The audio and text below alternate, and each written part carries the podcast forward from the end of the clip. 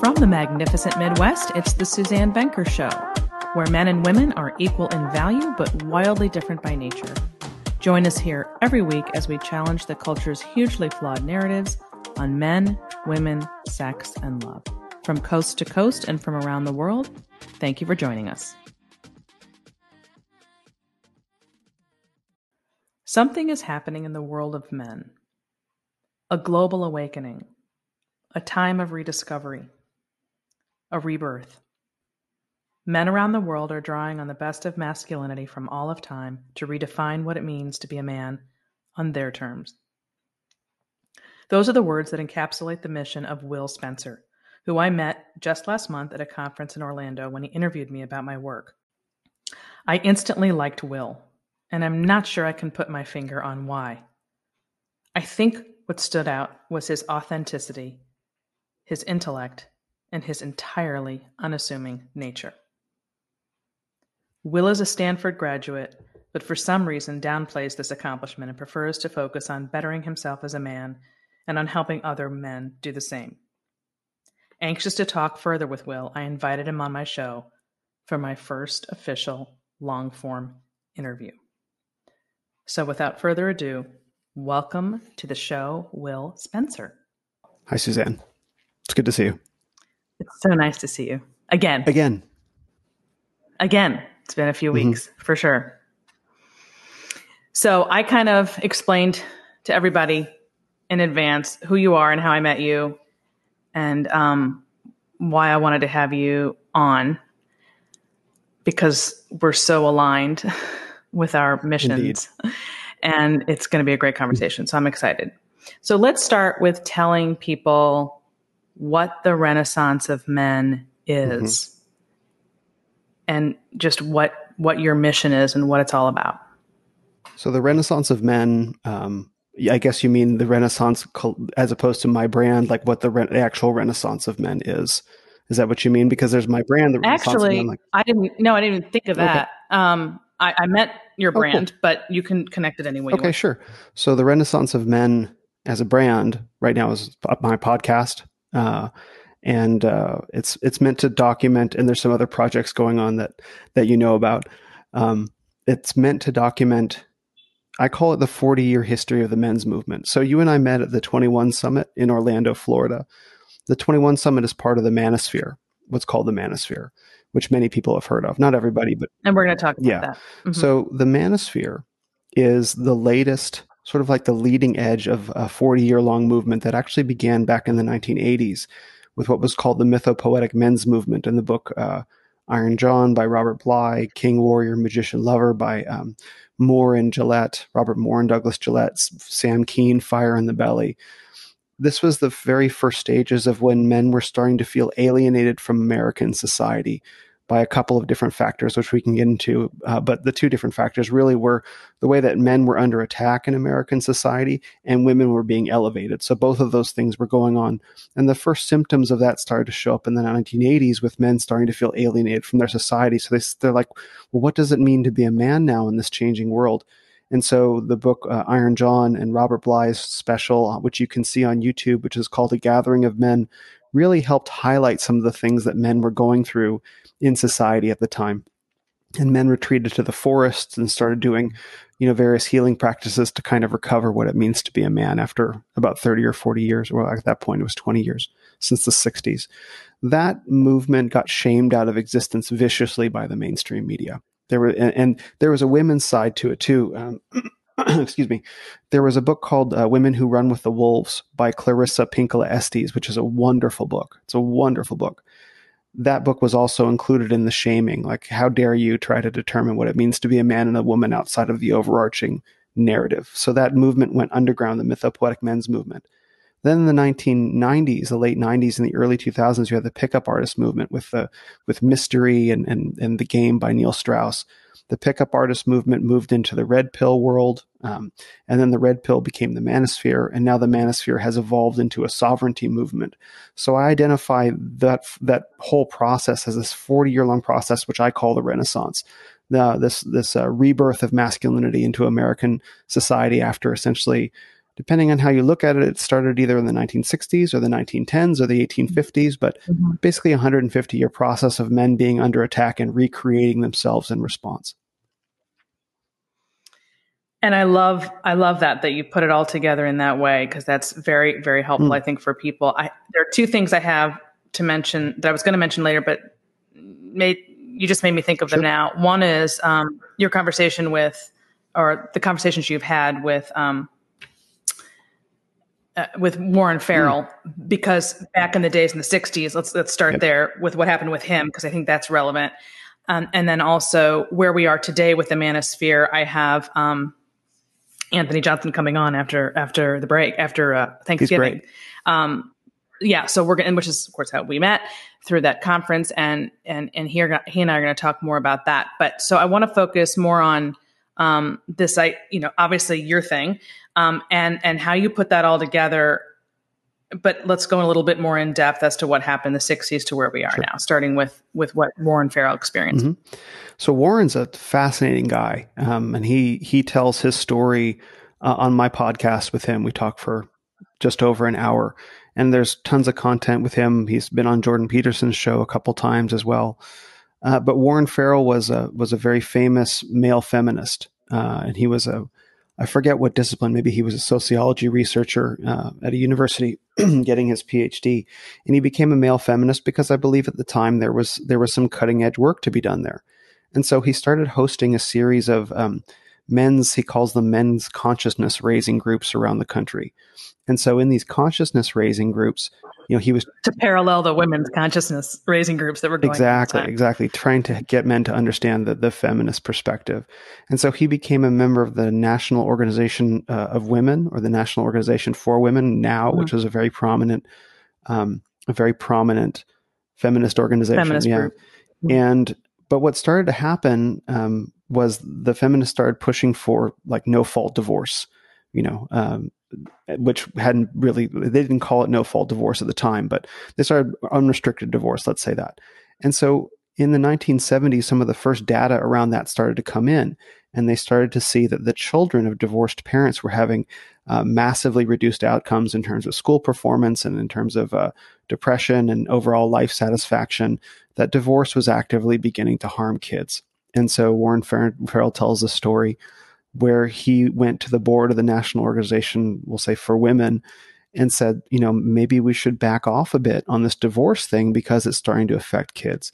And uh, the response that he got was, um, well, you know, we can't really do that because of our base. You know, we can't really, our base is asking for this. And so that's what we're going to give them. And he said, well, even even at the expense of kids, even at the expense of children's mm-hmm. well being? And they said yes. And he said, well, I'm going to speak out about this and what they told him is like, well, you've gotten really rich with all the stuff you've been done, doing these speaking tours and you've traveled around the world and written all these books.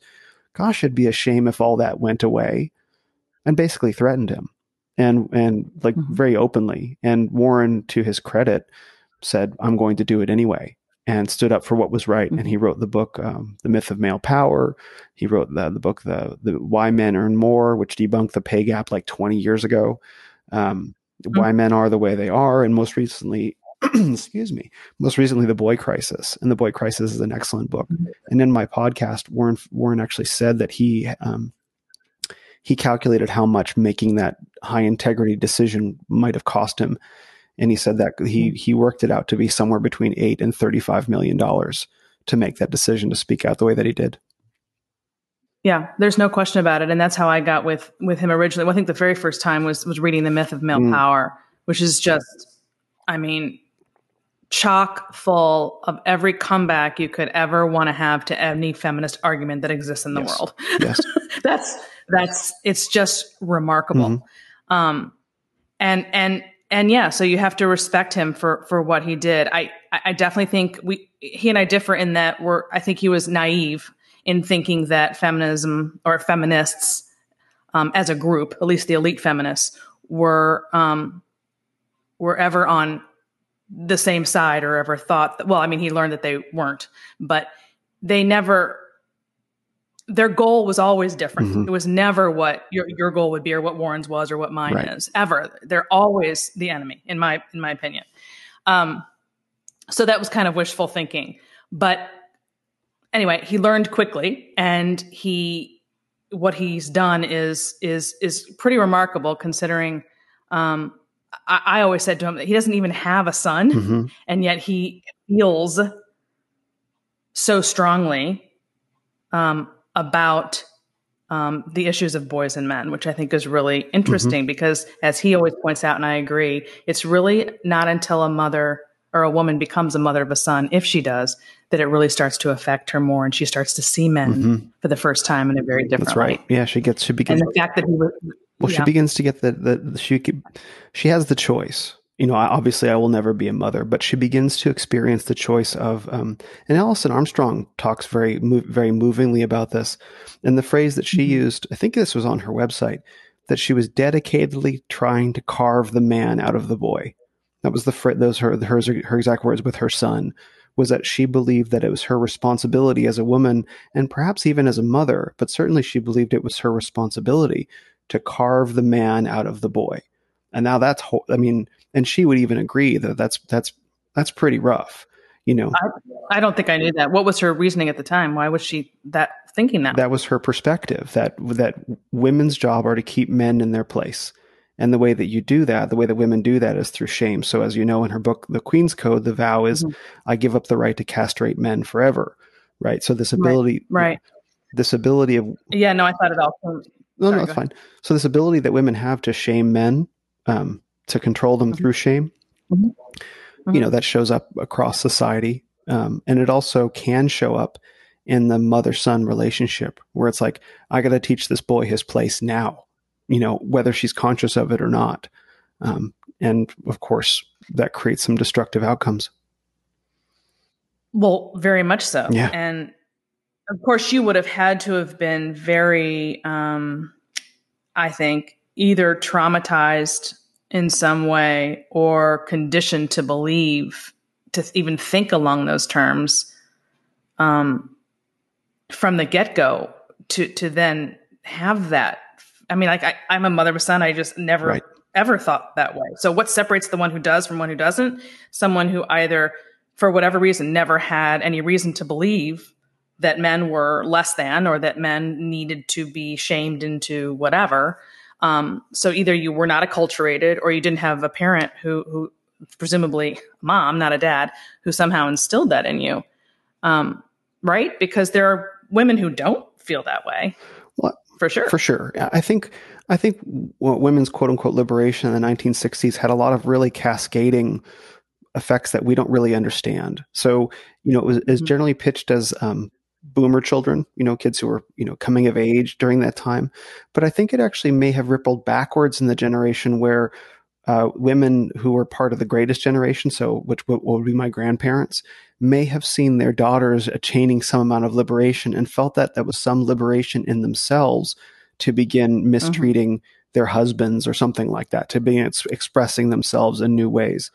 And so then it then it becomes this reinforcing cycle. It's like, oh, you go, girl, you take you take a piece out of his ass or something Yeah, like that what, and then and then it goes backwards right and and it kind of creates this whole general like suddenly women have all this power over men that they've never really had Yep. before and i think they got a bit frankly drunk on it and uh you know Oh, no question. I mean, that's literally why I do what That's I right. do. Okay, I want to back up a little bit, Will, and read if I if I Please. could from your site, um, because I think it gets to the heart of who you are, and I don't want that to get lost on um, this conversation. So I'm just going to read it. It's going to take a few minutes, and then we'll get back to your your mission, which is referenced here. You write, "Hi, I'm Will Spencer, and I don't quit. I used to be a mess, 50 pounds overweight." dating a woman two decades older than me, racked with grief over my mother's sudden death, traumatized from my upbringing and violent bullying in childhood, ashamed of my appearance, plus guilt ridden for my failings, including being let go from two jobs. Meanwhile, I had big dreams of being a musician and seeing the world while I spent most of my time scrolling through Facebook. I blamed everyone but me. My social commitments are why I can't lose, quote, my social commitments are why I can't lose weight. I can't break up with my girlfriend because she'll be sad. Those companies don't appreciate me anyway. I'm not successful in the music scene because they don't get me, and so on. Then one day I realized I can't get there from here. I realized I was the one standing in my own way. My own beliefs about myself and the decisions I made as a result were the greatest impediment to my success. Other men helped me see that. Mm-hmm. After that experience, transforming myself and my life became a daily practice. I exercised, lost weight, and joined a men's group. I meditated every morning, studied great works of spirituality, and healed my heart in therapy. All of this was done solely in the company of men. And I want to come back to that, so don't let me mm-hmm. forget that. In less than two years, I turned my life around completely. Within 23 months, I had ended my unfulfilling relationship and began the process of selling everything I owned to fulfill my lifelong dream of traveling around the world. Those years of travel were my own personal hero's journey, my greatest dream, which I completed with honor and wild success. My happiness today is a living testimony to the power of men to transform other men and of our ability to radically transform ourselves with consistent effort. I know this because I have been transformed. That's a lot. hmm So, what period of time did all of that occur? And where were you before and where are you now with what you're doing with your life as a result? Mm. I like the small questions. They're easier and shorter. Shorter, yeah. Um, Yeah. I first started asking questions about what it means to be a man uh, in 2001. That was the first time I was introduced to the idea, and at that point, I was I was 23. So um, at that point, I mean, I'd never really been taught anything about what it means to be a man, um, but I knew that something. Why is that? Can sorry, can I pause you and ask you why that is? Oh, geez. Yep. Probably for the same reasons that we were talking about in terms of shame. That, you know, the culture that I grew up in as a little boy, um, you know, Homer Simpson, everybody loves Raymond, you know, just Mhm. laughing at dads and fathers. And, and I was thinking about this this morning. I was just waking up and the, this little melody swam into my head. Girls are made of sugar and spice and everything nice, and boys are made of snakes and snails and puppy dog tails. Like, think about that. Like, we just grew up singing it, right? But, like, that's horrible. Like, first of all, women are not made of sugar and spice and everything nice. So that is not that's objectively not true. But the idea that in contrast that in contrast to to to um, Mhm. girls, you know, boys are made of things that are filthy or gross or snakes and snails and puppy dog tails, like filthy, gross, useless, dangerous thing, and girls are sugar and spice and everything nice. That was just kind of floating around. I, I remember probably singing that when I was Yeah. five. And so it's hard not to let, and you know, I was, I guess you might say, a more feeling centric boy. I was going to say sensitive, but that word has negative connotations to it. I don't mean in, in a negative way, but you know, those Mhm. things land. It's like, well, what does that, what does that actually mean when I sit down and listen to it? Mhm. So I guess I, I guess I could say that a lot of lessons about masculinity weren't passed down to me in any kind of direct form.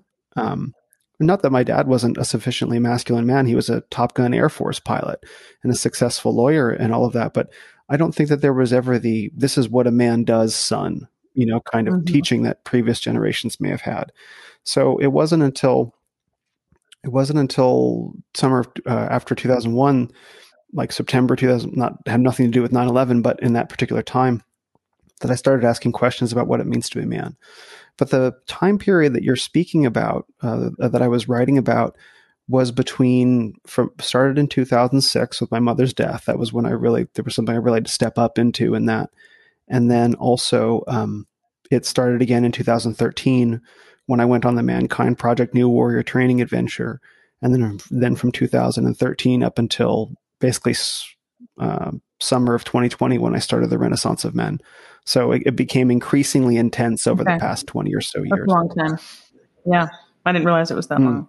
So here we are today, and your and your mission is to basically help other men experience what you experienced. Is that fair? I would like that. Yeah. I mean, I, I think um, I set out, I started the Renaissance of Men because I wanted to be a, a men's coach. I wanted to help coach men through a similar transformation to the one that I had gone through, learning some of the techniques that I had learned during my own process of transformation, facilitation techniques.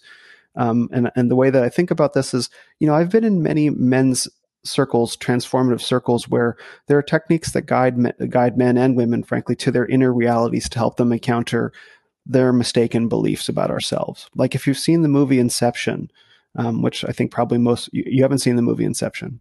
Oh, okay. Hmm. But that's not saying anything. I don't. That's okay. um, you know, most people That's probably have. I it's guess. a movie, but but me. there's a there's a way the ways that our mind appears to work is that our beliefs about ourselves drive the course of our lives, and if we have mistaken mm-hmm. beliefs about ourselves, then we make mistaken decisions on those mistaken beliefs, and we end up somewhere. It's like, how did I get here?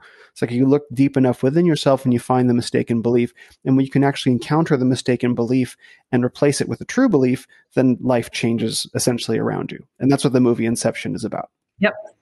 I see. Okay. So I've learned some of those techniques of how to get uh, men, uh, humans, men and women, to encounter those mistaken beliefs about themselves. But what I've discovered is that many men, myself included, have mistaken beliefs about themselves, particularly around uh, masculinity and manhood.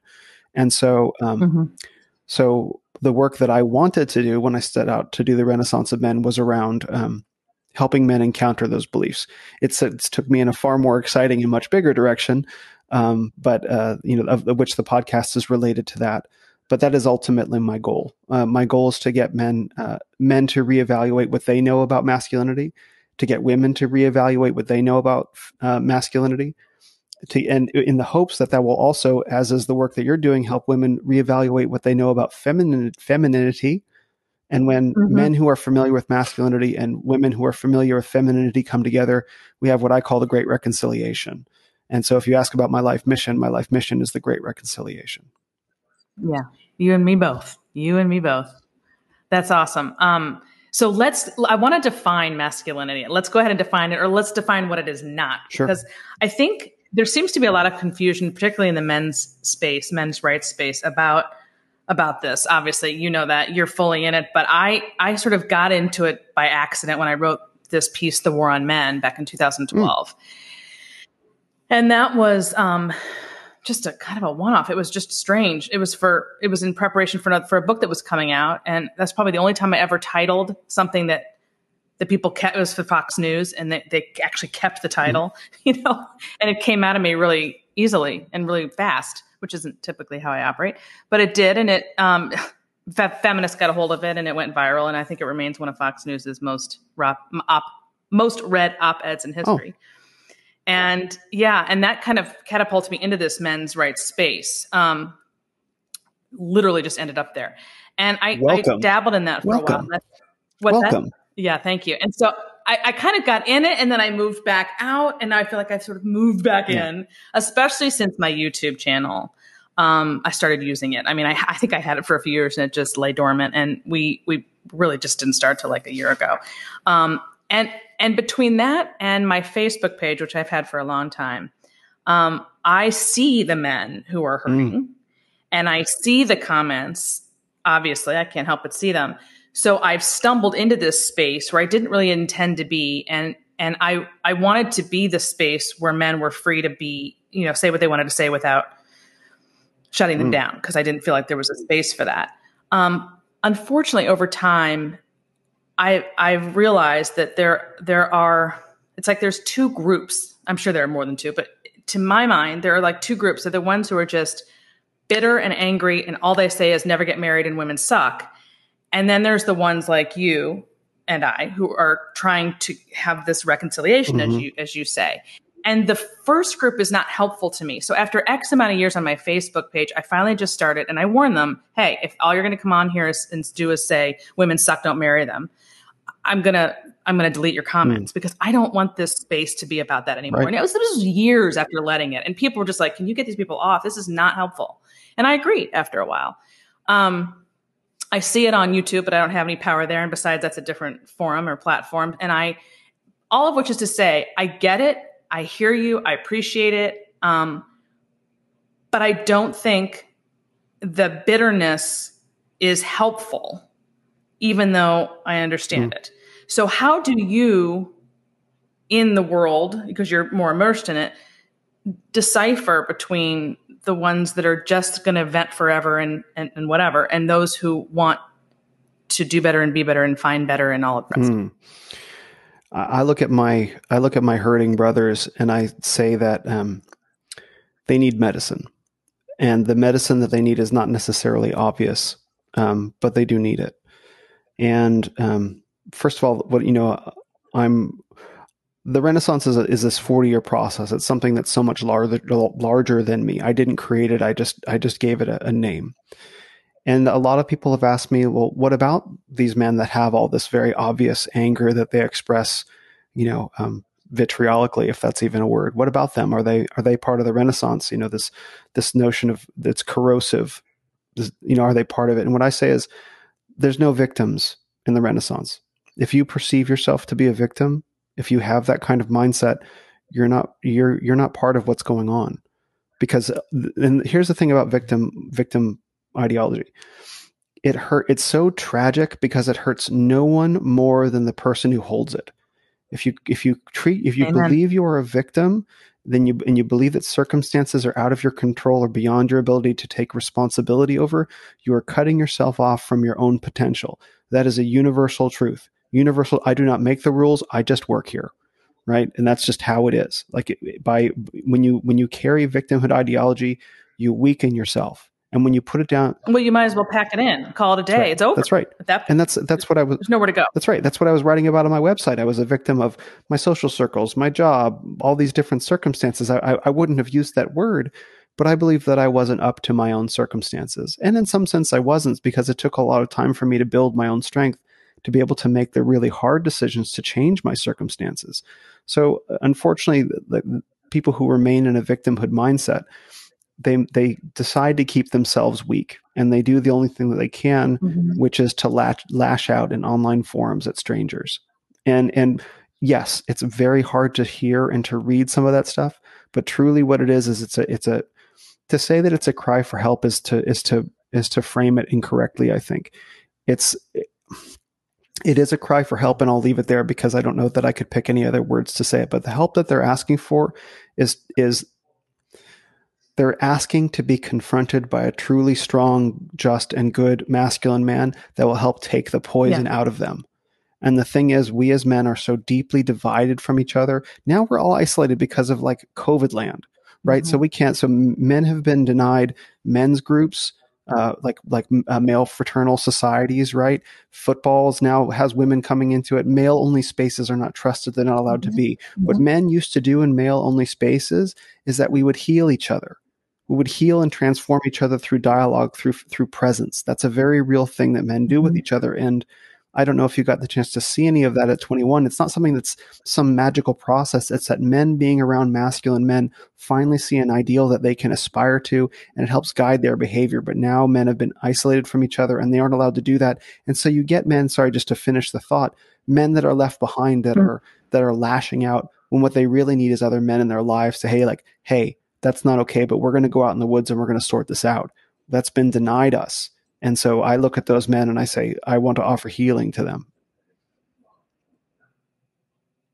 And and I think that's been going on for long before COVID. Oh yeah. I mean, the whole I mean, remember poker games in the basement with the men or going down to your local bar or what like that's gone for married yes. men. It's women, married women get together all the time, married men have no one.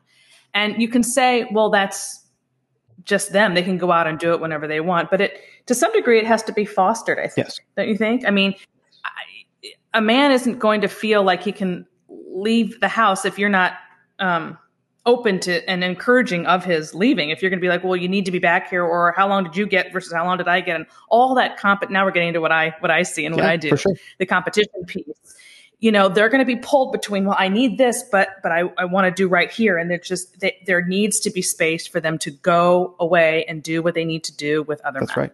Doesn't exist today. It, and there's lots of reasons for that. One of the reasons for that is as you describe uh, many women having the shaming power over men and being like well you know why do you get to go out and do this and i don't get to do this? And it's like well it's not a trade-off. That's one that is an aspect of it yes. I think i think men in their relationships has also been degraded um, so for a long time as well, so that men would get together and play poker, and it's very superficial, or they watch the football game together, and there's actually no deeper communication. It's just men sitting around with each other, not actually doing the thing that things that men do. You know, being afraid to give each other gentle ribbing. You know what I mean? Being afraid to really, you know, mm-hmm. to really confront each other, which is what men do. Men communicate by teasing each other. You know, by seeing if they could take it, and mm-hmm. escalates, and there's a dance to mm-hmm. it, and there's a joy to it right? Yep. And until someone can't take it, or men open, men learn to open up that way, and then finally, after it hmm. can be many hours or even days of doing that, men getting away together, a man will finally find the courage to be like, hey, there's something that's actually going wrong in my life that I need to talk about. Right. And that's how yeah. men, it takes men a long time to get there. But when they get there, they get there. But if men aren't allowed to connect in that way, if there's one woman in the room, everything changes. Or if men have been feminized or they don't trust other men or their father was absent or whatever, they don't know, they can't walk that process. And so everything like they're around each other, but they're not doing what men do when they used to get around each other. They're not offering, uh, they're not offering a masculine, a truly masculine presence to each other. And so that needs to be recreated. So not only do they have to be I don't want to say given permission to leave because men just need to be like, no, I'm going to hang out with my guys tonight. Like, deal with it. Mm-hmm. Uh, yeah, yes, right. absolutely. So not only do they need to feel the confidence and able to do that, and to know that there won't be knives waiting for them when they get home, right? Which is a thing, mm-hmm. right? Because men will give mm-hmm. up a lot of themselves, and this isn't particularly well understood. Men will give up a lot of themselves to keep peace in the home, and so when you, you know, men mm-hmm. will, men will, and you know this, men will hide mm-hmm. entirely everything that they are. They'll they'll shame it out of existence mm-hmm to just to keep just to try and keep peace in the home. It's it's horrible, but so men need to first confront that, and then they need to discover what it is to be around each other again. And so, if I can do anything with the Renaissance of men, it will be to help men discover what it is to actually be around other men, and that will that is and it has been a beautiful process in my life. I find that the best help that people can get is when a man or a husband. I, I work mostly with married hmm. couples, mm. but also people who are in relationships who are not married.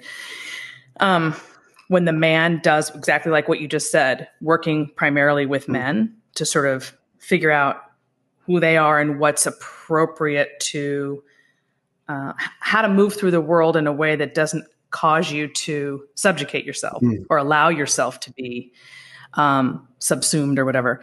And while I'm working with the woman on understanding how to bring out the best in a man and how to get the best from mm-hmm. him by loving him and understanding him rather than being adversarial mm-hmm. and rather than competing with him.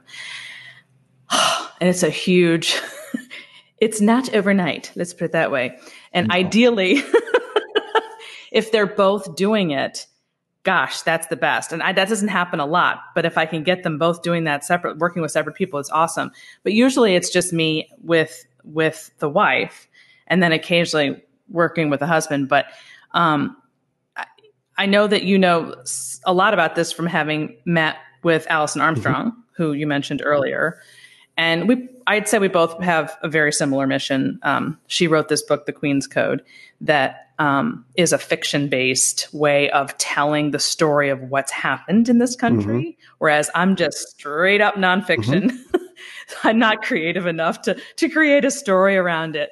Um, so two totally different tactics for the same ultimate goal, which is wow, you don't realize how much you are emasculating your man. You just have no idea mm-hmm. until you see it. And it's sort of my job to explain and show how, what that looks like and what the inevitable result is.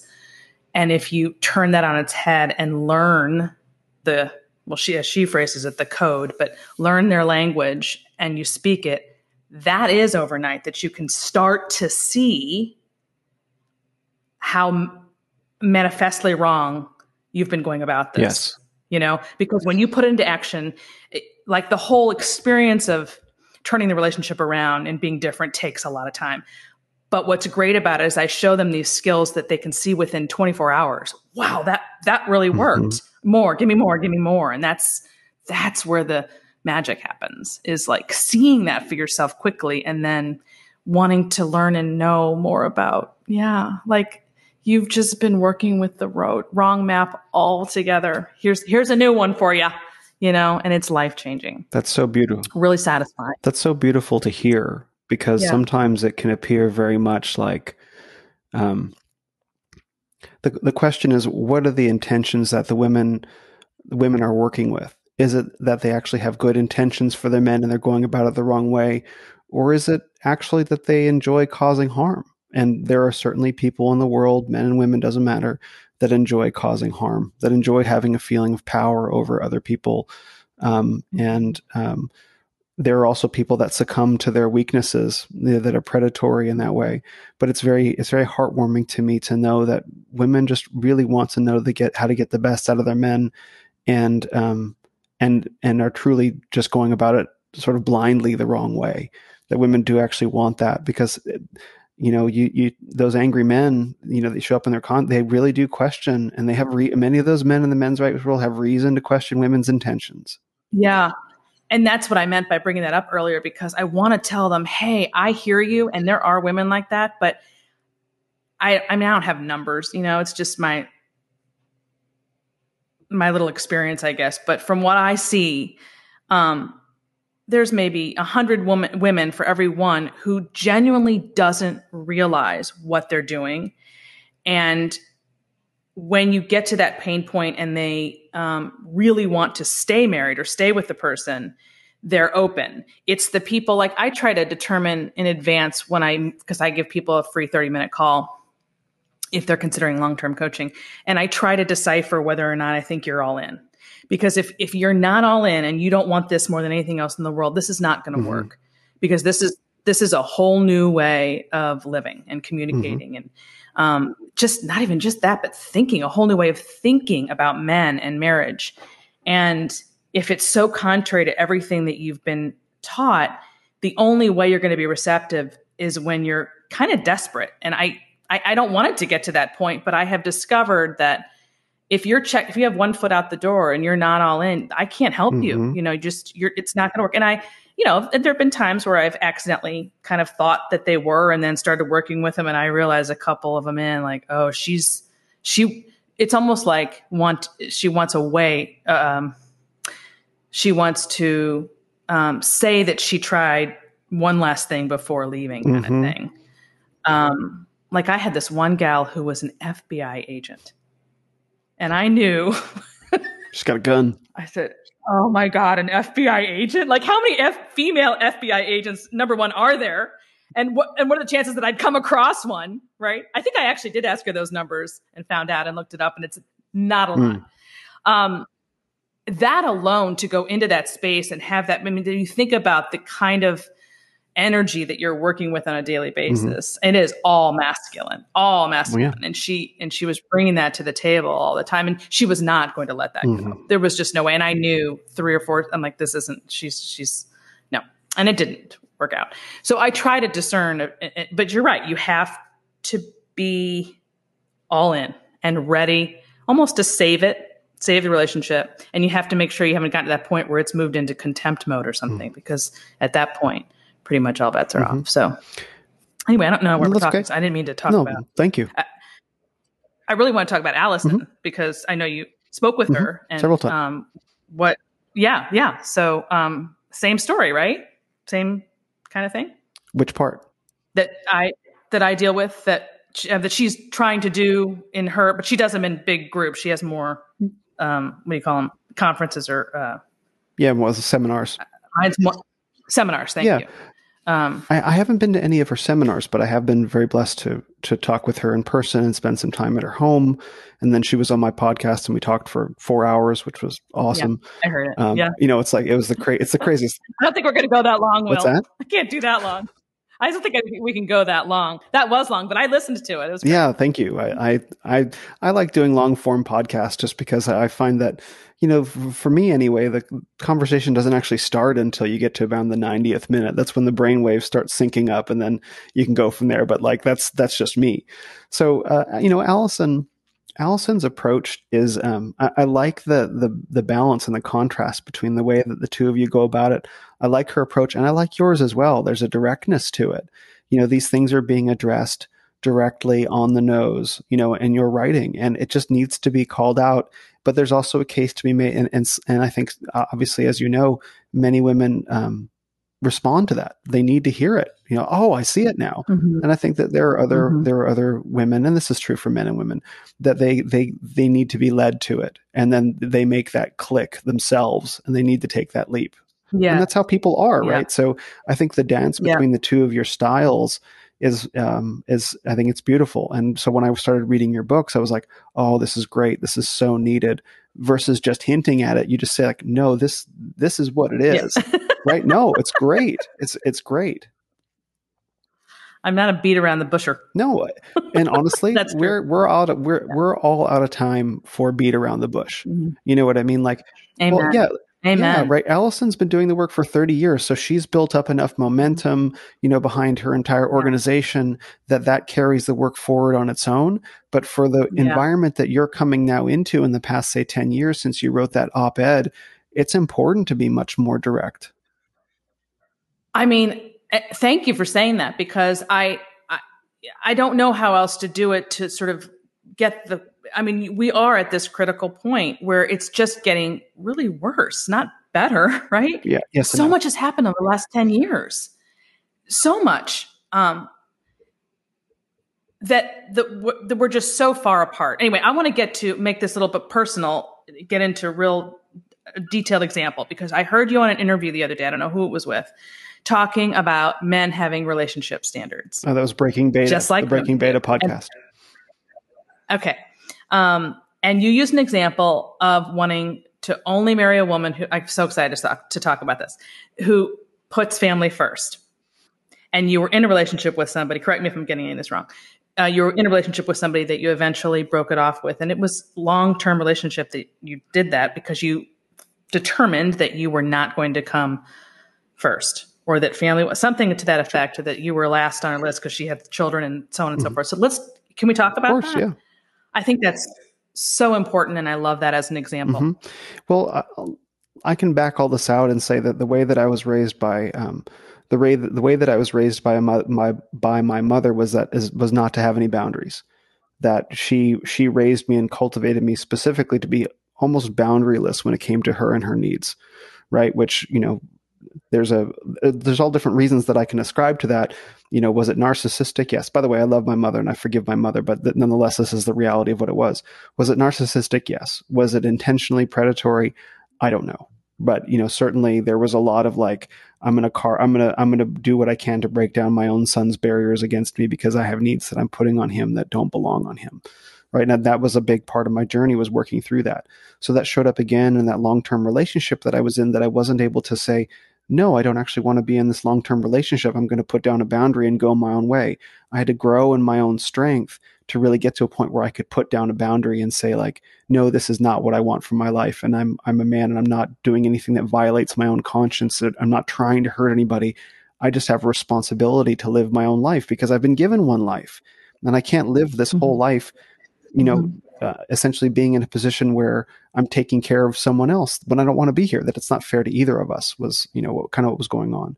But that same behavior, And what's the time frame here? What's the time frame? When was this? we're talking um, 2000 and 2005 to 2015 is when we're talking right now. So 10 year period. Okay. Yeah, there's all there's all different things that are wrapped up in this, including you know illnesses and, and stuff like that. So it's it's it's more complicated than that, but that was one of the root Mhm. dynamics. But then this showed up again in this relationship that you heard about in the podcast that I was just on, where I had um, I had moved to a foreign country to be with a woman and was deeply in love with her, and I thought we were going to get married. And we had been together doing kind of a long term relation, long distance relationship thing for a couple years. I was traveling a lot. I would travel and go see her, travel and then go see her, and I'm like, okay, I'm either going to make the decision to end this relationship now and continue traveling, or I'm going to go to this foreign country, which happened to be New Zealand, and give it a go. And I thought about it for months and I said, you know what? If I don't do this, I'll always look back and wonder what if I'm going to move to New Zealand. So I moved to New Zealand and tried to make it work. And what happened when I got there was that things weren't going great. Like, I'm finally here. Like, the plane should be taking off. You know, let's do this. We're going to be together. But there wasn't that enthusiasm or that excitement. And I, it took me months to figure out what was going on. And what I finally realized, and she had four four daughters from a previous um, a previous marriage, and daughters who I loved, by the way. I, I treated them as if they were my own, and but yet I wanted my own kids. And so when I finally got to New Zealand, what I determined was that she had reached a stage in her life where she was very interested in finally having a career.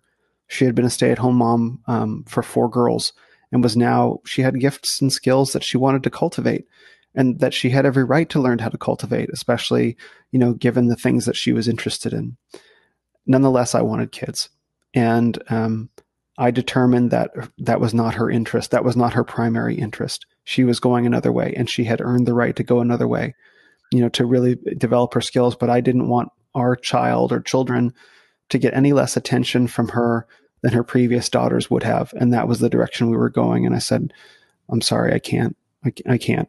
You know, this is not this is not what I would ever want for my children. Um, and made the very difficult this difficult decision to end it. Not that I'm opposed to women working, but I don't think that there's, you know, I, I imagine that you know when a woman is pregnant and worried about a work presentation, you know, the baby picks up on that, or when she's nursing and checking her phone mm-hmm. because mm-hmm. there's something going on, the baby picks up on that subconsciously. You know, uh, for sure in the first three years of life, all along the way. Yeah, all along the all way. along the way. Mm-hmm. And like, no, I'm, I'm, I will not participate in that world. I've had mm-hmm. enough of it. And it was an excruciating decision. So let's bring that to a broad. I want to take that same idea and apply it to a um, to a more what I think would be more common situation without the long distance piece. Uh, well, at least that kind of long sure, distance, yeah. and without the already been married and have four children piece. So let's take it down to 20, 20 year olds or some somebody who's somebody who's younger, nobody's had kids right. yet. And a man is considering whether or not to marry a woman. And one of the things that I don't think they ever hear is that it's okay to not want to marry a career woman. Yes. Which should not be differentiated. I mean, sorry, which should be differentiated from a woman who will maybe have a career at some point because it's not about whether or not she works. It's about what comes first in her yes. life. Period. End of story. Yes. And if you are a man who wants a traditional family life structure, it doesn't have to be leave it to beaver, just a structure there where um, he's primarily responsible for money and she's primarily responsible for the early years. And that will that that will morph over time right? Working part time, work, you know, whatever. But basically, he's the the primary breadwinner, even if she ends up working to some degree. And he feels that he can't say that. He feels that he can't um, want that because that, of course, because of course, men have been just as acculturated as women to believe that that's somehow holding her back. Mm-hmm rather than what it really means and what it's really about. So I've often written about just the the man who grows up without a father with a fatherless. Um, I don't want to say fatherlessness because I want to say father absence, which is something Warren Farrell's good mm-hmm. about to um, identify that you, you may not be fatherless, but you don't have father in the home. If you grew up without that, like my husband, whose parents got divorced when he was nine or 10, um, he very much wanted a traditional life for the children that he would have so that they did not experience what he experienced. Men don't say that. Mm-hmm. They don't say that when they're dating the woman because they're scared. Mm-hmm. So when I heard you tell the story, even though it's the circumstance a little bit different, you were older and it made I don't know, maybe it was clear in that case. But if you go back or if you think about it in a, in this other context, how can we help men understand that that's okay to want that and that you need to make sure you marry the person whose priorities are the same as yours and not feel that you're doing anything wrong mm-hmm. by um, by doing that because mm-hmm. I think a lot of men are just getting married anyway and just wanting to defer to her with whatever she wants to do with that and they have really serious feelings about what they think about it but they're not saying mm-hmm. it you just articulated and good reasons for thinking it. oh yeah i mean you just articulated something that took me years of work to surface within myself. It took me years of self work. That was how that was how far gone I had shamed that out of myself to say that no, I, I don't want this. A and B, I do want this. That was a huge. It was a huge journey for me. Yeah, I was going to ask you if you would have done what you said you did with this woman ten years prior or fifteen years prior, if you had been in a relationship before you had this transformation, mm. you would have felt uh, as free to do that. That's one thing I thought of. Well, it showed up. It showed up in a couple different ways. You know, first with the relationship that I was in. I was living in San Francisco, the one with a woman who was older than me, and then it showed up again in a different way, another face of it with a woman that we're speaking about. But they were both two halves of the same thing. As do I, as a, as a man, have the strength and self belief to claim what it is that I want and to say, I want this. This is good, and this is true. And I will not allow myself to be shamed by you or anybody else over it get out of my way. Mm-hmm. And I had to learn to do that. And so for men, mm-hmm. for men who are in their 20s, I think the first message that I would give to them is that it is okay to want that. It is absolutely totally okay to want that. And your culture is lying to you if it tells you otherwise. It is actively, intentionally lying to you. It knows what it's doing. That most people don't recognize the culture is lying to you does not change the fact that the culture is lying and where the words and the messages are come from come from liars. Intentional that are doing it on purpose to poison you, to poison your soul. So that's one. For political purposes. For political not because they give a shit about your life. Yes, exactly. Or whether you're happy or not. It's for them. Yes. You're basically following what they want you to do for them. That's right. So your whole life is created based on benefiting somebody else right. and not you. That's right. Specific men are That's crazy. men and women are specifically being weakened for political purposes, and this is one of the core lies. So the first the first message that I would deliver to men is it is okay to want that. That's the first thing. The second thing though is that it's a very difficult position to tell a man that you can ask a woman for that. That would depend on the nature of the communication and the relationship. What I normally tell men and what men in, in say the men's movement broadly tell men and what seems to be the most effective advice is you can't tell you have to show.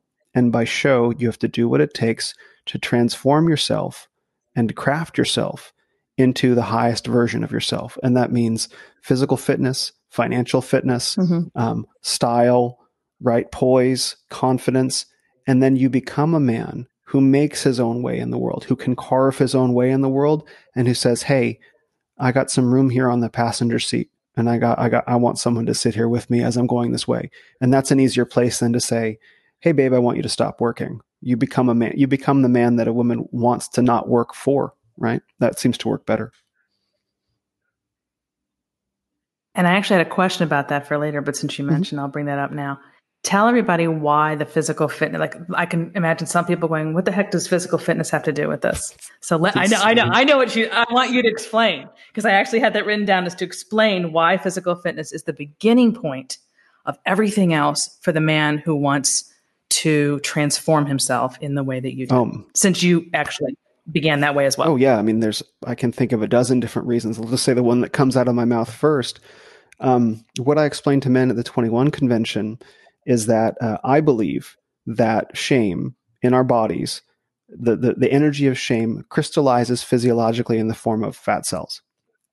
So that if you internalize, and it makes sense, right? Like when when someone is in shame, they're in pain. What do you do when you're in pain? You drink, you eat, right? You smoke weed or cigarettes, you play video games, masturbate to porn, whatever it is, whatever, however it is you Mhm. self medicate. Mhm. All of those things have the function of decreasing activity, increasing ter- caloric intake, and testosterone goes down. And that shame, and shame enters the body through excess calories, normally through uh, junk food, seed oils and stuff, and it crystallizes in the body in the form in the form of fat cells. And so by by exercising, by getting in physical fitness shape, that shame physically is purged out of the body on a on a metaphysic on a metabolic metabolic level, metabological level. Yeah. Okay. Yes. But that No, that's right. but that's one. That's just one aspect to it. The other aspect is that when you're physically fit and in shape, you are no longer invisible. So people people so the same way that men who are overweight, there are men that are very very skinny, like Reed skinny.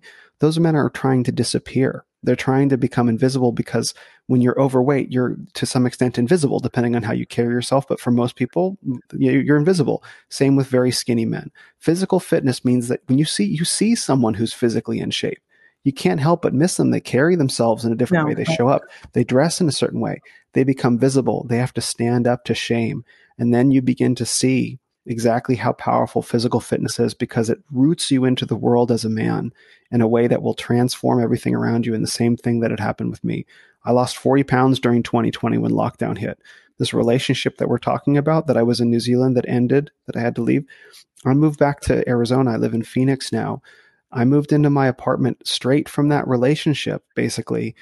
And then the COVID lockdowns hit, and I'm alone in a new city. I don't know anybody. I have no furniture because I've been living overseas.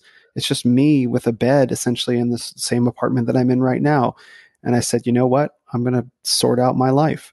I'm going to give myself the gift of life. And I spent the next 60 months, uh, 60 months, six months losing 40 pounds. 60, 60 months, right? Yeah. Some people need to do that, but you know, that is the journey. Yeah. But yeah. Yep. And that, that gave myself the gift of life. And the Renaissance of Men was born from that process because I had taken Mm. all the shame that I had and the grief that I was carrying at the end of the relationship and I purged out of my system. And I suddenly found that I showed up. Oh, look, I'm here now. And now I know what I have to say. And so that's, and it begins with how you treat your physical vehicle because you are your body. You are not only your body, but you are your body. And how you treat your physical temple, how you cre- treat your physical vehicle is a reflection of how you treat yourself. And when you treat your physical vehicle mm-hmm. well, you find that's pretty easy to treat the rest of you well also. And when you treat yourself well, other people treat you well, and you usher out the people who don't treat you well from your life. And so, um, you know, that's that's my position to people. Okay, so go back to when you first mentioned it with respect to saying, okay, I want to be with a woman who wants to be home and be maternal, and that's her focus, kind of thing. What's the connection with that? What you just described to his being able to, I, I think you were saying model it as opposed to saying it, right? Yeah, show it instead of tell it. Showing it instead of telling. So, how would being that kind of man that you described show that to a woman without telling her? Uh, are we talking about a man who's already in a relationship or who wants to get into one? Yeah. Uh, oh, oh, I don't know. I don't know. I don't know what I'm talking about. I think both. Well, I think both. Okay. Uh, I would say different things to men in those two situations. So if you're a man that's in a relationship and you want to go in, let's say, a more traditional direction, the way that you do that is by leading. And if your um, if your wife or partner won't let you lead them, you know, doesn't want to be led, then you have to begin by leading yourself. And you have to understand that if if you are if you have been a man who has not led yourself up until that point in time and you begin leading yourself effectively you will get enormous pushback from everyone around you subconsciously. You will see the crab pot in action. Oh, I'm not drinking, you know, right now. You go to a party with friends or whatever. Oh, I'm not drinking right now because I'm trying to lose weight. Why you are not drinking right now? People get real weird when you tell them that you don't drink. By the way, mm-hmm. it's very strange. Yep. You know, you'll see the yep. crab pot in action when you try to improve yourself. You see people subtly trying to take you down a peg, and you have to push through all that. Mm-hmm. And then when you become leading yourself and you become effective at leading yourself, uh, then you will eventually run into a position where um, you you you will need your wife or partner to fall into line, let's say, with your or to follow your leadership, and she mm-hmm. will either do that or she won't. And well, she won't. and that's right. And and that will be. And when that moment comes, you will have to make it clear somehow that that's what the moment is. It's like I'm leading, and you don't have to use these words, mm-hmm. but it's like, mm-hmm. look, understand the decision that you're making right now you're making like i'm i'm attempting to lead in this direction. This is the way that i'm going. Do you want to mm-hmm. go on board me on this journey or not? And then she makes the choice. I think when i um, first read some years ago um, i had that on my list here too. Dr robert glover's mm, book. no more mr no more mr. nice guy. Um, great book. That's the first time i think i ever got, got exposed to this whole concept. Um, he he talks about how when you do this and I, it's the same thing. Um, well, no, it's not exactly the same thing. I was going to say it's the same thing on the women's side for what mm. I hmm. do. When he Similar. when when he's able to do that, sort of, except that he pointed out in there that sh- she may not be responsive. Like she may hate it. Mm-hmm when you lead and you start to step up yeah. and you're your own person. Yeah. And then what are you going to do? Right. And that's what makes a lot of men not want to do it because what if she's, what if she doesn't follow? What if she says, screw you? Mm-hmm. And that's, and but again, it comes back to well, you're going to be authentically you, or you're not, or you're going to be a mm-hmm. follower, mm-hmm. um, and that gets a little complicated if you're talking about what stage of the relationship mm-hmm. you're in, and if you have children and mm-hmm. all of mm-hmm. that. Because of course, in the ideal world, you will do this prior to ever getting married and having kids, so that within the first couple of dates, you just make that clear and walk away if it's not a match. But doing it down the road is unquestionably harder. Unfortunately, that's what we're going to be dealing with with a lot of people. Yes. Um, so, so, so people who read No More Mr. Nice Guy and become this, what he calls, I think, integrated male, um, which is kind of what we're talking about. Um, be, be, be prepared that, that it may not end the way you want it mm-hmm. to, that she may not respond the way you want her to. Yes. Um, that's that's hard to swallow. Mm-hmm. The reason why I started to say it's similar to me with the on the with the women's side is because it doesn't work that way so much with men. When women become the feminine creatures that they are meant to be, if they can manage mm-hmm. it, I find that a man is almost always responsive positively. He's not going to run away. So it isn't quite the same, which is why I always say women have more power in terms of the relationship space because men are so this goes back to Alison Armstrong, but it's so true responsive to women. They respond naturally to to women, much more so than the other way around. Yes, I, I think yeah. the women women will get f- feedback they'll get pushback from the other women in their lives. Like, you know, you know, that's the thing. They won't they won't get it from their men, but they'll get they'll get it from the women, Yep. and that's I hear about it all the time. that's yep. the worst part. Yep. And they have to, it is the worst part because they have to fight with them and say, no, I'm doing this for my marriage. Well, what are you like a submissive woman or you, you let your man, oh, it just makes me, Look, I'm gonna I'm gonna be I'll be really honest right now. Men sometimes men need to protect women from other women. Like this is that's a reality. a hundred, That's a reality. hundred percent agree. Hundred percent. Yeah. Which of course they, you know, I mean, that would not go over well with a lot of women. What are you going to tell me who I can and can't hang out with? Well, yeah, Yeah. if it's hurting the relationship because your marriage should come first. And if you're with somebody who's bringing you down, who's bringing your husband down, or maybe you're bringing your husband down and they're agreeing with you, you are doing it all wrong. That's right. That's that's not how it works. That's right. It's not how it should work. Well, Kevin Samuel says single women keep sing- keep women single. Single women keep women single. That that there's a dynamic where Mhm. you know if a woman's in a relationship or married and she's got a single friend, Mhm. her single friend is going to you know with her own No you know as a result of potentially bad attitudes or mistaken beliefs about men Mhm. will actively try to undermine her own friend. Like that's that's heavy, but that's real. That's real. And it's like that's a real tragedy. That's like, well, let's talk about that, right? Sugar and spice and everything nice, right? Oh my God. This is such a, I mean, the idea that women are, um, yeah, harmless, um, simply because they don't lash out physically Yeah. when they do lash out. It gives them free rein to be manipulative or to lie or to do do these things that are not so obvious to the naked eye unless you're in the relationship. Mhm. Um, and we give them a free pass um, Yeah, you know, men know. in all kinds of ways. Sorry, what did you say? And my in all kinds of ways we give women a free pass and then when you bring it up you're a misogynist and a woman hater you know it doesn't matter whether it's a man or woman that says it i get told i'm a traitor to my sex It's horrible. you'll just be called just a typical man you know you you know Yeah. they control the language and so the people they're not there aren't a lot of people like you and i who are going to stand up here and do this Yes. um, in such a public way yeah, and and the, the really the the sad part is is that um, it doesn't really matter to me. It probably doesn't matter to you either. Same. It's like, look, uh, I know the I know the truth of your life, not yours, yours, but you know what I mean. Like I know the truth of your life. I know that you're miserable, and I know that you're hurting, and that it's easier to it's easier to pick on me personally than it is to Mhm. actually like Mhm. look at your own life and hear what I'm saying. Yes. I don't want to cause you, Amen. you know, I don't want to cause you harm. I don't want to cause you pain, but I want to look at the truth because the truth heals. That's the beautiful thing about the truth. It doesn't mean that it doesn't mean that you won't feel pain at first in encountering the truth. Like, yeah, you might, but ultimately, if you have the strength to hold on to that, like it burns, but then it heals. And that's the most beautiful thing about the truth. Right. And so it's like, yeah, I can stand behind that it, without any intention to cause harm. It's like, look, this is just true. Can we just have the be true together? It'll be okay. It'll be okay. But I will say, I will say there are men that wield the truth and women as well.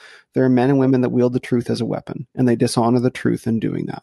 And that is a real that is a real tragedy. And so what you do with the truth is as important as the truth that you're holding. And so that's why it's going to take people of real compassion, of real heart, of real integration to be able to hold the truth up to the world, to the public, and to say, look, I'm not trying to cause harm with this, but I do need to say it. and to not apologize. Yes. Oh my God, don't get me started on the apology craze that has taken over America. Every time somebody in power says something honest and then backtracks because people came out and told them they were the the devil, time. it makes me absolutely Mhm. crazy. All the time. It's really sad. that All the time. they don't have the courage of their conviction. And you're selling your soul, really, because you're saying, okay, I'll, I'll, I'll back down and say that it, I apologize. Apologize for what? Mhm.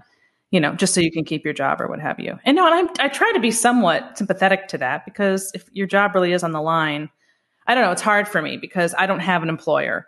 And, and, and I'm the type of person who, when I did have one, I still, I still would leave over, uh, uh, selling my soul, so to speak, or going against my conscience. That's just who like I am. Warren Farrell.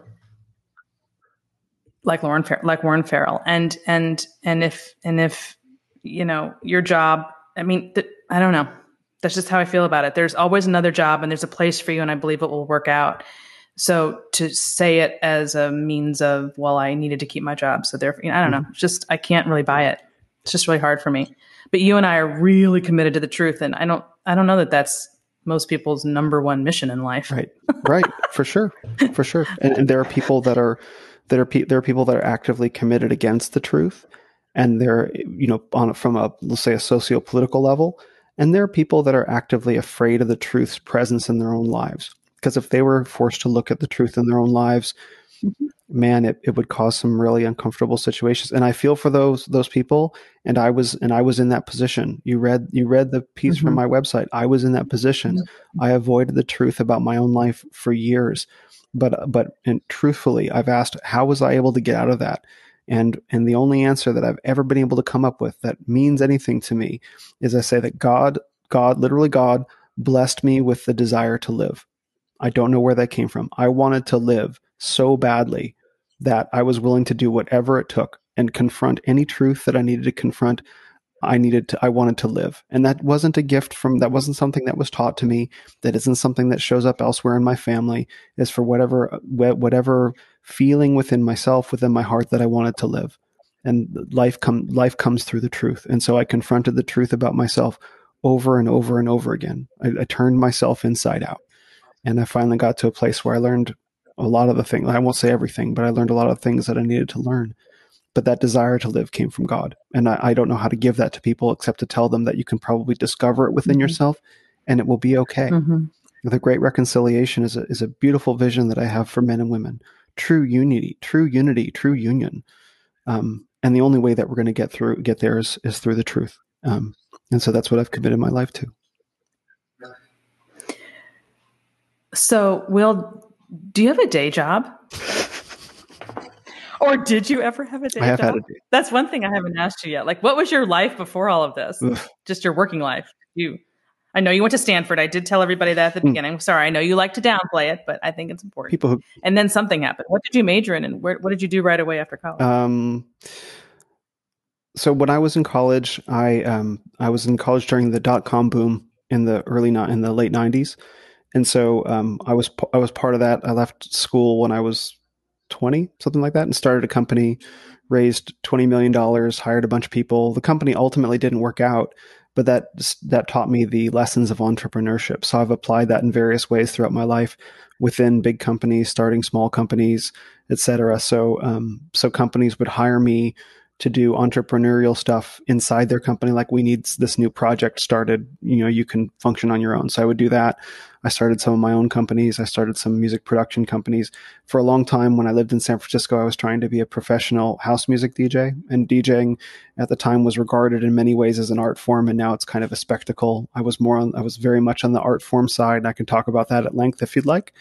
But um, so my my time was spent during the day in various office environments um, and uh, you know doing entrepreneurial things to small or large scales. Large not not super huge not to the level of like startup you know dot com startup again. And then at night i was occupying myself with various things related to my music pursuits. And it was you know it was actually as i think back on it quite painful because i was sort of trapped in this this this perpetual rhythm of the week where it's like you know the DJ world you have you go out to nightclubs on the weekend you know Thursday Friday yeah. Saturday night sometimes Sundays and then before you know it the weekday is there and then you're back in a work in, in a work environment and you know That's alcohol hard. and money wow. yeah it's it was really really difficult yeah. it was a yeah. prison that I had trapped myself in based on things that I that mm. I wanted that I was looking in the wrong places for um, and I liberated myself to um, let go of them and found greater happiness than I ever thought I could. Okay, so I'm going to ask you one last thing, which is completely different from. I think it's a sidebar, but maybe not. Maybe you'll probably make a connection, which is great. I want to ask you about poetry hmm. because it's on your site, and you and, and you like poetry. I think um, I am not a poet at all, but my husband actually hmm. is. So I never get a chance to really talk to anybody, especially a man, about poetry. Well, no, anybody, I should say. So tell me what that means to you and what that where that falls into all this. So when I started the Renaissance of Men podcast, um, I was very inspired by the example of uh, Ryan Michler's Order of Man, and uh, Ryan does three episodes a week. He does an interview podcast like this. He does an episode called Ask Me Anything, where he takes questions from his audience. He does a Friday Field Notes episode where he just kind of riffs for about 20 minutes or 30 minutes about a topic of his choosing. And so uh, I liked that he had a couple different formats. Um, and I was like, well, I'm going to do interviews. What else, what's my other format going to be? And I was thought I thought about there needed to be like if you look at the Renaissance of Men brand, it's very much inspired by um, by a lot of classic Greek aesthetics. You know, you can kind of see that. It's yes, it's a beautiful site. By the thank way, you very much. Shout out to Brandon Yeah, Tigrit who helped so. design that for me into the photography. Um, but um, it's very in- inspired by classical Western aesthetic values.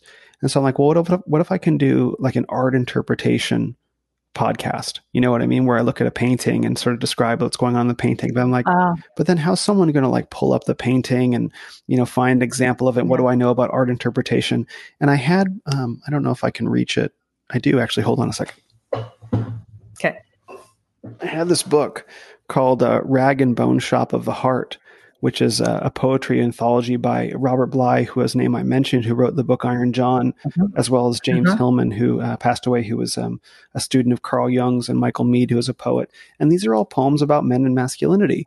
And I had had this by my bedside. Oh, Yeah, I had had this by my bedside and was reading it when I moved back to the United States. And I was like, well, what if I, what if I read a poem? It's like, oh, what if I read and interpret a poem for my other format? And so the idea just kind of came to me. And so I started, you know, I don't really have a background. I, I took a p- class on poetry in college and I loved it. I had a good time, but it wasn't ever a huge part of my life until I started working on these episodes when I found like, wait a minute, I can read this poem and just by reading English, which I know how to read, and thinking about it and talking about it, I can talk my way through what this poem means to me. And so that's where my Poetry for Men series came from, which I love doing. They're and they're they take hours to produce and, and the episodes last only 20 minutes long and they're consistently my lowest rated episodes. But I love it. well, that's that's kind of what I mean. Like poetry is so what the what's the, there's such a small. It's like a little little mini cult or something, I guess, of people who are really into it, but it's not large, That's right. right? And so that's why I was so surprised to see, you know, that that um that you were into that because um you just don't hear from it. You hear about it very much. Yeah, I mean, for me, it's like it's. I don't even want to call it a labor of love because it's just it's just love. It's like I think that there's so much beauty and potential. Poetry used to be part of people's lives. It didn't used to be a thing. In fact, I just learned about this whole. It's called um, cowboy poetry. Like cowboys during the Wild West, you know, when they would when when men would be out roaming the lands, taking care of the herds or whatever, they would memorize poems, and they would they would write and memorize poems, and they would tell them around the campfire like poet like cowboys sitting around campfires under the stars Yeah. you know and there's a No, whole that's- culture around that it's like where did that go Yeah. Oh, my husband have a lot to say about that. Um, um, what's the name of that? What's the title of that book again? it's called That one I mean, that rag and book- bone book- shop of the heart And you said that's written by Iron, the man who wrote Iron. no John? it's a compilation No. it's a compilation of various subjects of, of, of other people's poems that um that have been written yeah so there's like sub like various aspects of um men's emotional lives let's say and they gather they group the poems into those kind of subjects so it's like you know chapter um chapter one the first the first section is called uh, approach to wildness and chapter two is father's prayers for sons and daughters. And and then there's um Mm, you know making a hole in denial is you know chapter seven. I think the you know the naive male loving the community and work mother and great mother the cultivated heart all these different aspects of being Oh. a man that are compiled and they compiled poems Yeah. related to those subjects. And it's beautiful. It's a wonderful compilation Um, okay, so just to bring this full circle, then go back to the Iron John book for a second. So you that when we kind of opened by you saying that was sort of what the beginning or one of the first big um, projects on this whole masculinity thing, or no? I have not read Iron John, but I know of it. read it you'd love it Um, yeah. What? Just give us give us the gist of it, and why was it the beginning of all this? So we talked about at the start uh, the mythopoetic men's movement about how men started to feel increasingly alienated from American society due to men being taken down a peg culturally and women being elevated in their place. And so that first really started showing up in men's lives in the 80s. And so uh, Robert Bly started leading various men's groups to discuss it around the country. And um, the thing is, is you had men of different backgrounds, men of uh, different, say, religious heritages uh, as well, that were trying to find some common ground of masculinity. So they couldn't look to Christianity because what if a man isn't Christian or what if a man is atheist? You know, they couldn't look they right. couldn't look to necessarily racial, you know, because there's so much so much to bridge there anyway. So where yeah. where can we go to look at what it means to be a man in a universal sense in a way that everyone will accept and that no one will say, well, that's not my heritage. So they went back to myths and fables, right? That were older than older than many religions or older than many uh, what we would understand as racial divides today, or ethnic divides, or national divides, stuff into the deep past. And so that's where the term mythopoetic came from. They looked at myths and poems, and one of the oldest is called Iron John. And the uh, the book Iron John is Robert Bly reinterpreting the ancient, I think it's a Grimm's fairy tale or something like that, ancient myth of Iron John to say what it has to teach about male psychology.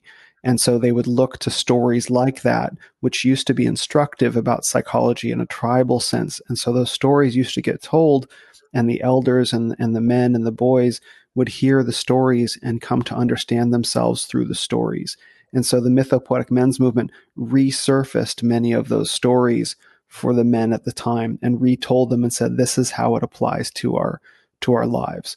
So to, to bring it full circle back to Iron John, the reason why that started what I believe is a cultural wave is it was the first time in history, I think, um, that men started looking within themselves collectively for answers because we lived in a survival mode for thousands of years where it's like if you yeah. want an answer you look outside yourself. We were in a place of prosperity. So where do we find answers? We look inside ourselves. And so men have been plus before sorry.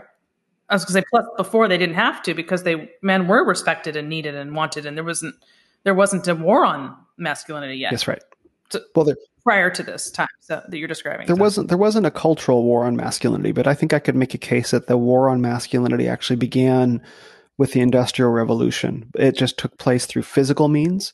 So the Industrial Revolution, the Civil War, World War One, the Great Depression, World War Two, um, you know, then into into Vietnam and and Korea and industrialization as well. These were all the physical war on men. And then in the 1960s and 70s, it shifted to a cultural war on men. So after men had been broken down through successive generations of war, deprivation, they'd been broken down physically, then the assault began on them, um, I guess, culturally. And so they, they spent generations weakening men. Like the best, like I think I read something that said after World War One and World War Two, um, like Europe, the the population of males in Europe got like two or three inches shorter on average because all the tallest, yeah, strongest yeah. men were all they all died in yeah. war, right? So it's so the, there was a mm-hmm. there was a physical assault on men's bodies, you know, up until the 1950s and the 1960s, and then started the cultural assault. And so that's what we've been living under for the past 60 years. So the war on men has been going on for 100 and 100 plus years. Um, and you know we're riding the leading edge of the thing that's going to end that. You're hopeful then. I'm certain. Yeah, that's so interesting, and I'm, I'm I, that wasn't on my list to ask you. I just thought of it, and it's important because I get asked this a lot, and people are surprised because things are they have reached this I don't know, I think breaking point and I feel like it can only go in one direction and to me and I'm an optimist. Mm. Um, so I love hearing from somebody who's in this space, but who's not getting bogged down with all the negativity and who is quote unquote certain, as you just said, that it will happen. Mm-hmm. This great reconciliation, as opposed to the end of the world, let's say, well, or the end of civilization. Right. Well, it's either it's either great reset or great reconciliation. I'm betting on great reconciliation. Yeah. Well, here's yeah. here's the cool thing. So we, you and I, or whoever listening, can spend our entire lives being having the lies of culture driven into our minds and hearts, right? We can live that way. Mm-hmm. But all it takes is the right bit of information at the right time to undo all of it in a day, in a night, and it all comes flying off. Now, what does that say about the power of the human spirit? That we can be lied to, we can be poisoned, you know, we can be beaten down by every every mechanism in our society but all it takes is just the right word of truth spoken to us, and we transform totally overnight. The human spirit dominates wins always. And it's just about getting more truth to more people, and that will be proven. That's the truth in my life. And I know that's a truth that you've seen in your life many times over. Amen. Amen. Awesome. I think that's a great place to end it, Will, because it's so positive. Fantastic. Yeah. I'm I'm so glad. This was great talking to you. Just really, really awesome. And I know people are gonna love it. And I can't wait to get it out. And um, good luck with everything you're doing. I know we're gonna talk again for sure. Oh, yeah. So um, we'll uh, see you sooner rather than later. I would like that very much, Suzanne. Please come on my podcast and we'll see if we can talk for four hours. Oh my God, I'll have to rev myself up for that. Clear my calendar and mentally prepare to talk for four hours. But I bet we could do We it. We could do it. Awesome. Bet we could. Okay, Will, you take care. You too. Thanks, Suzanne. And that ends this hour of the Suzanne Venker Show. Before you leave us, I'd appreciate it if you'd take one minute to give us a review at Apple Podcasts or whatever platform you use. If you've done that already, or if you can't leave a review on your podcast player for some reason, please consider sharing the show with a friend or a family member. Word of mouth is the primary way we get the word out about the Suzanne Venker Show. Thanks for listening, everyone. Have a great week.